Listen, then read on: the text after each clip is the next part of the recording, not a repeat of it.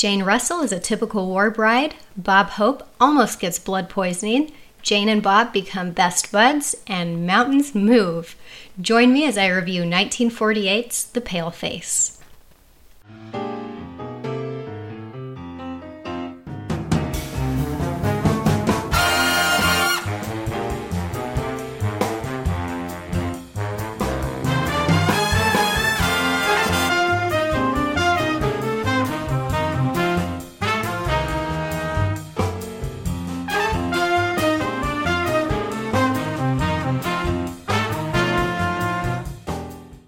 I'm Shannon. Thank you for listening to the Vanguard of Hollywood podcast. 1948's The Paleface is a hilarious comedy western that pairs our star of the month, Jane Russell, with the legendary Bob Hope. The film marked the start of the friendship between Jane and Bob, and there's no doubt that the fun these two had together off screen enhanced their performances in the film. Before we get to the plot and all the behind the scenes fun, I want to disclaim that The Paleface, as the film's title suggests, may not be the film for those sensitive to political incorrectness. The film pokes fun at traditional women's roles, traditional Western heroes, and offers an extremely one dimensional characterization of Native Americans. To enjoy The Paleface, the film must be viewed for what it is a light, frothy Western adventure romp verging on farce with no ulterior political motives or intentions to hurt feelings. If you missed the film on TCM this week, it's still available to watch on TCM.com, and it's a great family film. Our family has already watched it twice this week, as per the request of my four year old. Okay, to the plot. Calamity Jane, Jane Russell, is a deerskin clad, gunslinging Western tough girl serving time when a few unidentified cowboys help her break out of jail. The boys then take Jane to a government office where we learn that her new buddies are actually government agents. The governor and the commissioner of internal affairs are both aware of Jane's prowess with a gun and seek her help to intercept some guns they've learned are about to be sold to a Native American tribe hostile to the new frontier settlers. If Jane agrees to help stop the transaction, the governor will excuse her from her crimes and she won't have to serve the rest of her sentence. Jane agrees to the deal and heads off to Port Deerfield to meet up with the government agent that will pose as her husband on the wagon train to Buffalo Flats, where the gun exchange is expected to go down. But Jane discovers on her arrival in Port Deerfield that her fake husband is dead. The gun runners discovered his identity and shot him. Luckily, Jane's identity is still unknown to the bad guys, and she begins searching for an innocent sap to marry so she can remain undercover and above suspicion. You probably guessed that this is where Bob Hope enters the picture. Yep, Bob is painless Peter Potter, a traveling dentist who doesn't know what on earth he's doing, but proceeds to pull teeth out of the mouths of his poor patients anyway.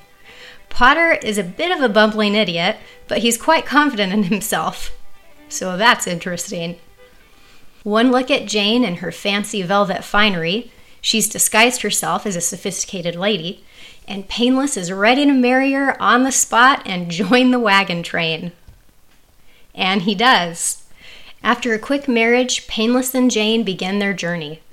While serenading the sleeping Jane on the wagon train, Painless doesn't realize when his horse strays from the path of the wagon in front of them and he leads the rest of the wagon train into the middle of nowhere.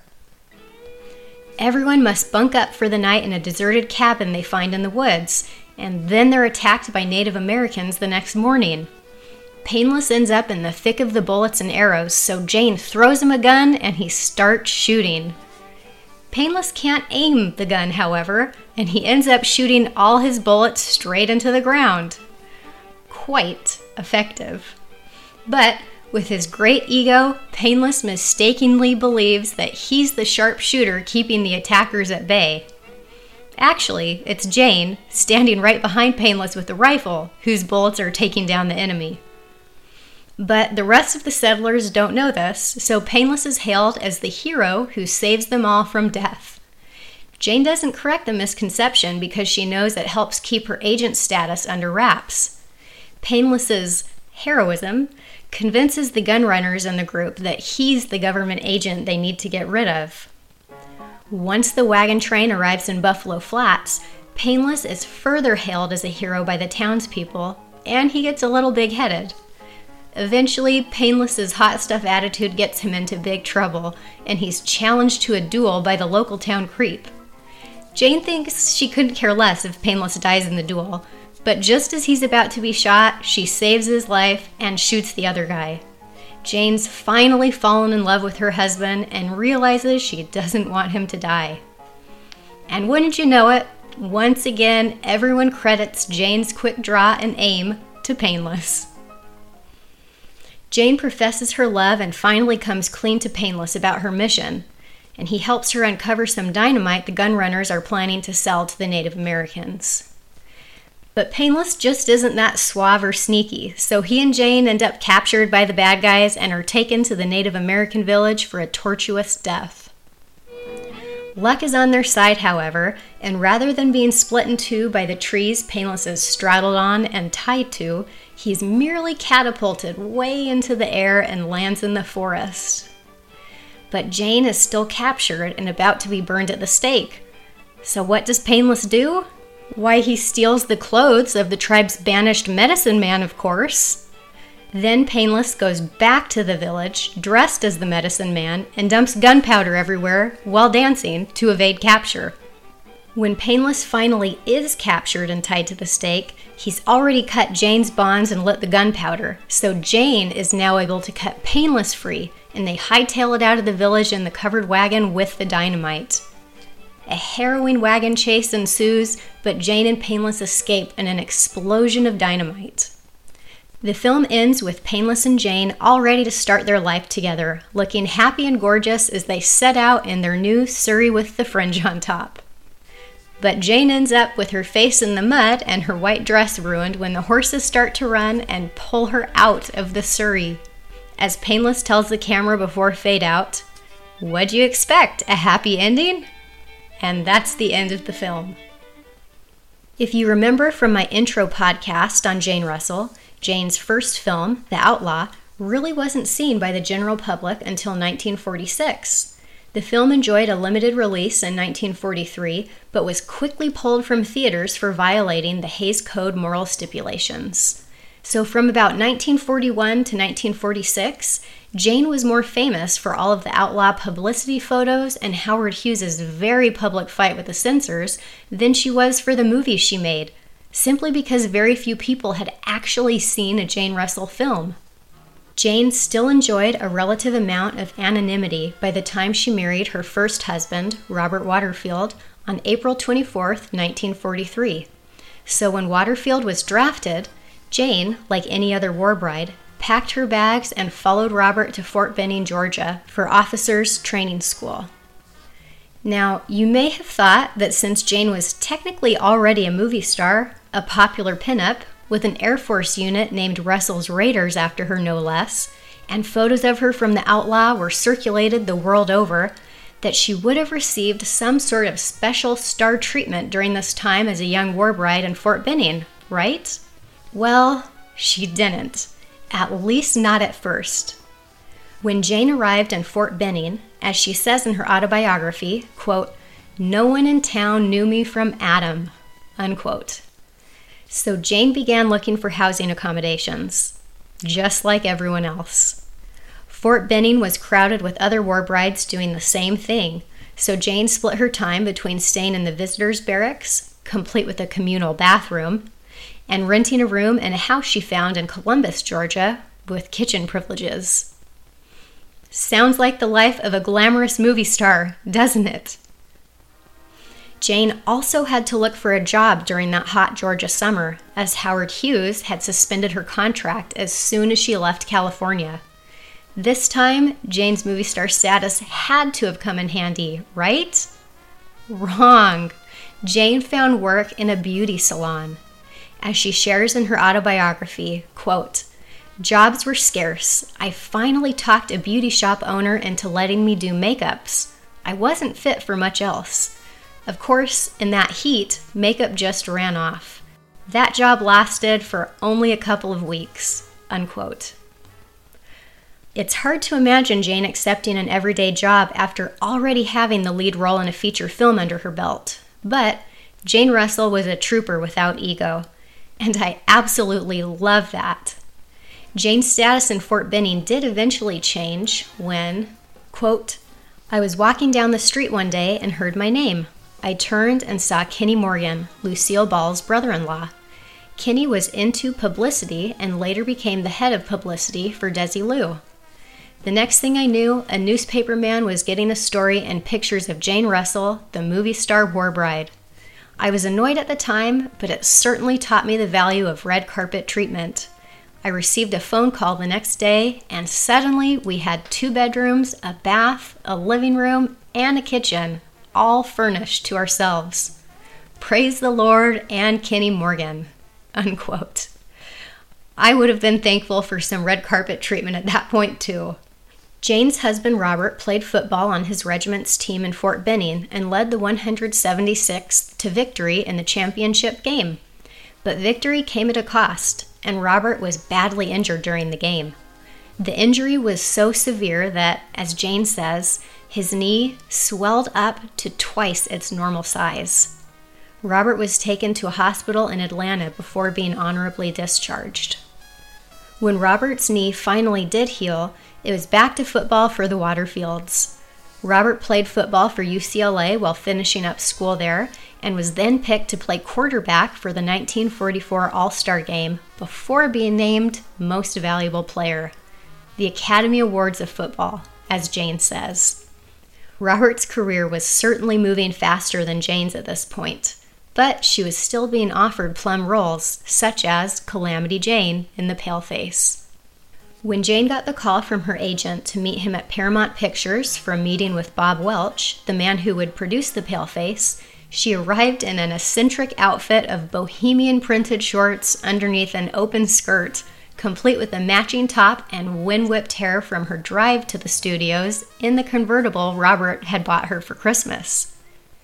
Sounds like a cute outfit to me, but Jane's agent almost had a heart attack here she was trying to get a big film role, her first in over a year, and Jane waltzes into Paramount looking like a California hippie.